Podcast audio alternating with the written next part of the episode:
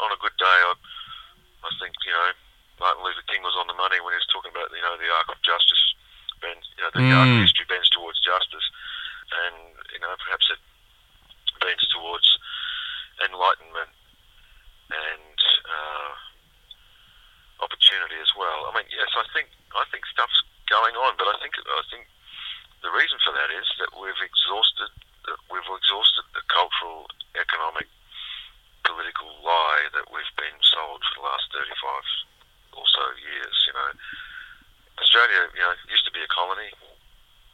We um, slowly threw off our most of our colonial trappings and ways of being, um, and then we allowed ourselves to be recolonised um, by uh, by a, a peculiar, savage, and inhumane form of capitalism that we all just submitted to, trickle down economics or pseudo monetarism or whatever you want to call it. and and that was sold to us as the world beating idea. It was the end of history. We would we Mm. would from here on in it was all it was all just going to be champagne and and sirloin steak, you know. Um, but it turned out to be utter bullshit. It didn't work. It doesn't work, and and it's diminished our lives and rotted our communities from the inside. So I think there is this, and the the reason that the, the pace of um, self-examination and the tilling of the of the soil is all going on because people have reached, they've emotionally and intellectually and culturally reached the end of something. They can Mm. see that something hasn't worked, and it's not wrong way go back. It's it's just it's, we need to take a, a turn, re-examine ourselves, and because there's no going back in a way, but we have to reclaim, you know, our humanity. We have to reclaim our our sense of proportion uh, in terms of where we are uh, on on the planet, what our place is, what our role is, what it means to be a, a human, and that's not, as we've discovered, it's not to be uh, an economic player. It's not to be another cog in the market. It's not that human satisfaction doesn't lie in being a, either a consumer or a client. No, it lies in, in human agency and creativity and decency and relationships. And what we've, I think, what we're at the same time that we're understanding our role i- in the in the natural world, which is about a series of interconnected and intimate and ultimate relationships. I think we're stumbling into the s- same sort of territory amongst ourselves. Mm. Basically, in, in- in order to keep keep this show on the road, we have to re-establish relationships. We have Mm. to, uh, and, and a community and a culture is about um, tending to relationships and nurturing relationships and honouring relationships. Otherwise, we are essentially all just in a suicide economy um, Yeah. of, of, of narcissistic self-destruction. Yeah, As, as cities, as towns, as families, as, as nations, and as, as citizens of the blue planet. Yeah. And we're at a moment in history where, you know, sometimes you've got to buck yourself up because, you know, we've put we've put ourselves as a species and many other species in, in, in you know, at an existential moment where where we could where when I was a kid, it was, it was this the idea of extinction, human extinction just came from the you know pressing of a button. Hmm. Yeah. Now, now we're at the mercy of things that, that were done 50 years ago, and, and we're at the mercy of all the stuff that's in the atmosphere and has been up there uh, that we can't take back. Um, So I think it's a moment where we're all having to pay attention, and you know, I think we're slowly coming around. Whether we whether we come around in time um, Yeah. remains to be seen. There are moments when you really fear for the for the future for your grandchildren and their children. You and I are going to be all right. You know, Uh, the world probably isn't going to end before we, you know, Mm. have our last glass of champagne and turn to the wall as Chekhov did. You know, Yeah. Yeah. Yeah. No, friends that's right. a glass of champagne, turn to the wall. I'm, I'm done now. see you all if I see you. but you're right, that is a deep concern. I mean, with our young fella as well, and but it's so needless as well. But here we are talking about these range of cultural stories, and I cotton on to the theme, the strong theme that you're recounting here, essentially that if we can get more fluid with changing those stories when they cease to be relevant for us, then I mean we'll be in as best place as we can at least. I mean that that's all we can do. One of those stories relates to your book here, relates to that uh, character Fintan MacGillis. Because there was this wonderful quote. It was something like, "God is what you do more than what you believe in." Yeah, I think it's. Yeah, just says, "Don't worry about what you believe. What you believe is is there in your actions. And if there's a God, it's what you the, the, yeah, the expression of that faith is in in what you do. Because you know, I mean, people are amazingly good at sitting around spending a huge amount of time um, trying to establish some kind of orthodoxy, you know, and, and whether you, I mean, I you know, I grew up in a, in a fundamentalist evangelical household, and in that tradition, you know, everyone was very anxious about orthodoxy, mm. so we did a lot of arguing about theology, and it's not very different to political parties, it's not very different to uh, town councils or local government or you know everyone's banging on so much about orthodoxy you know and right thinking and in the end you just think let's do you know let's, ex- let's express some of that energy and stuff that we do and let's not worry so much about the purity of our ideology and um, I mean, that's just large in our politics at the moment. We have no national energy policy. We have no sustainable going forward about energy because for 10 years we've been fighting a culture war, or a culture war has been fought over our heads on the hill in Canberra.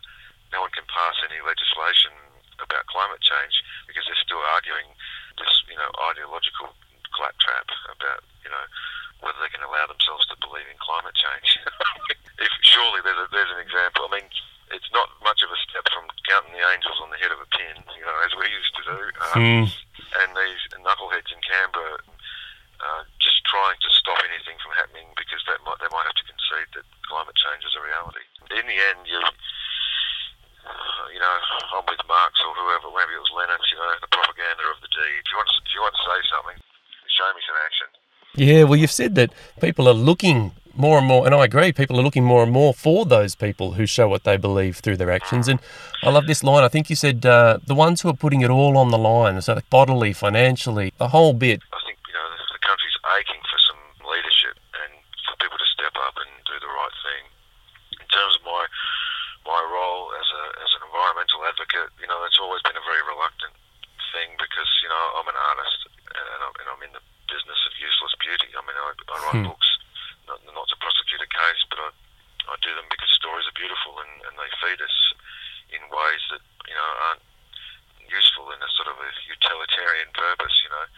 Mm, they're um, sort of symbolic of what we need more of in that sense. Yeah, but I'm also but I'm also a citizen, and every time something like this comes up, whether it's fighting for marine parks, whether it's campaigning against fracking, whether it's climate policy or stuff about you know, humanity and justice for refugees, you ask yourself, you don't want to do it. You don't want to step up and put your head up to be kicked or, or to, to look like you're some sort of moral expert. But then you ask yourself, well, if not me, who? And if not now, when? And um, with the current, you know, thing of that Ningaloo's just arcing up again, you know, I spent two or three years of my life, um, you know, stepped aside from my role as a, as a writer and became a, an activist um, to try and save one of the world's last great places, and certainly one of the last great healthy coral reefs in the world. I was very proud to have been a part of that and, and very glad to have seen that the, our, the actions that we took as a community group and that, that we linked up with people and formed relationships and we got 100,000 people to be involved and passionately interested in the welfare of, of Ningaloo changed government legislation, pretty much changed government, got the marine park increased, and eventually saw Ningaloo Reef added to the World Heritage Register in 2011. And then we thought that our job was done. You know, we thought, well, that's safe. But it turns out that, you know,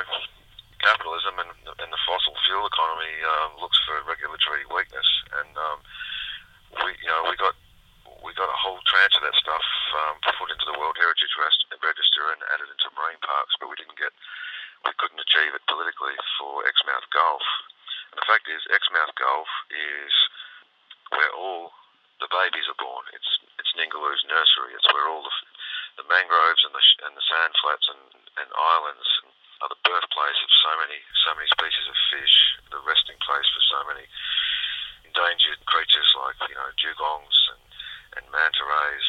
It's it's where the humpback whales come up from the Antarctic and have their have their babies and then nurse them in the winter. So in a sense, it's it's in a, you know, and the science has told us now we've learnt that the Gulf and the reef are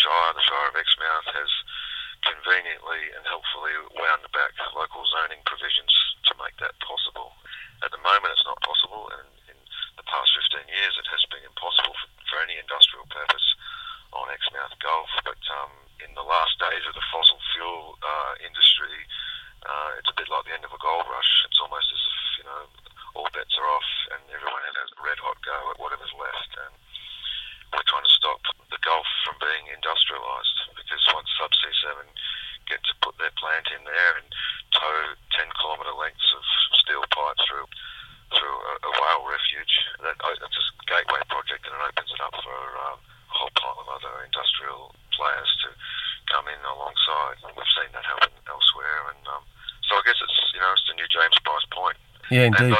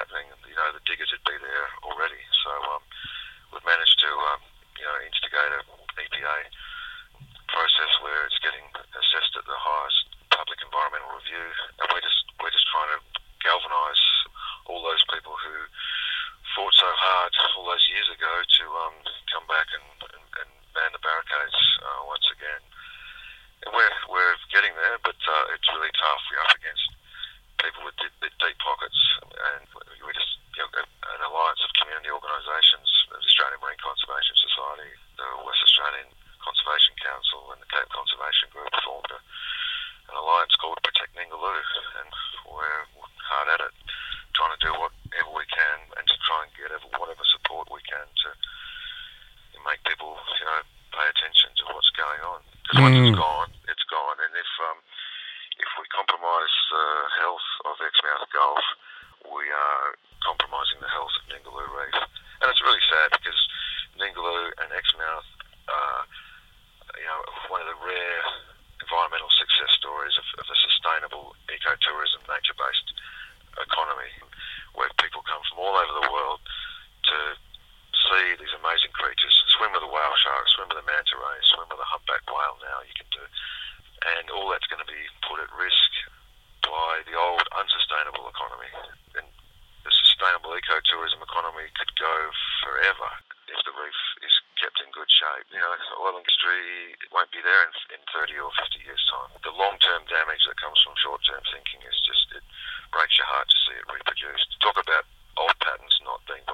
Now, I like your framing there of the last days of the gold rush, so to speak, and it is very much like that. I mean, that's where the strong kickback and the secrecy and cunning sort of comes around. And there are a range of flashpoints now up in the Kimberley as well, obviously in Australia, but around the world, where that changing story is almost squeezing more violent acts out. And of course, because the fossil fuels just get harder to get at and you need to go to more places and all that. So, yeah, I'm really fascinated by the fact that we, we go man the barricades in these flashpoints, but we need to, at the same time, string together that broader dialogue that we've been sharing here about changing the story and making sure that that model of what we regarded as the way to organise ourselves actually moves on. That's right. and You put the, it's about putting, you know, it's about looking at the,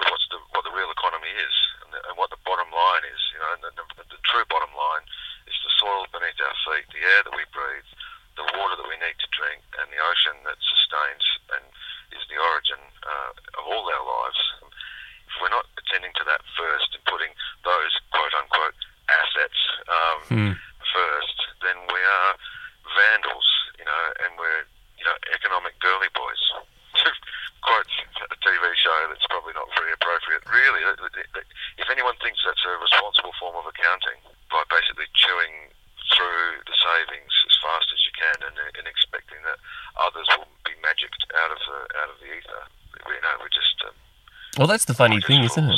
Yeah, the funny thing, I mean, for decades it's been recognised that we're running down, again, to use the metaphor warily, we're running down that natural capital, running down the capital, but calling it profit.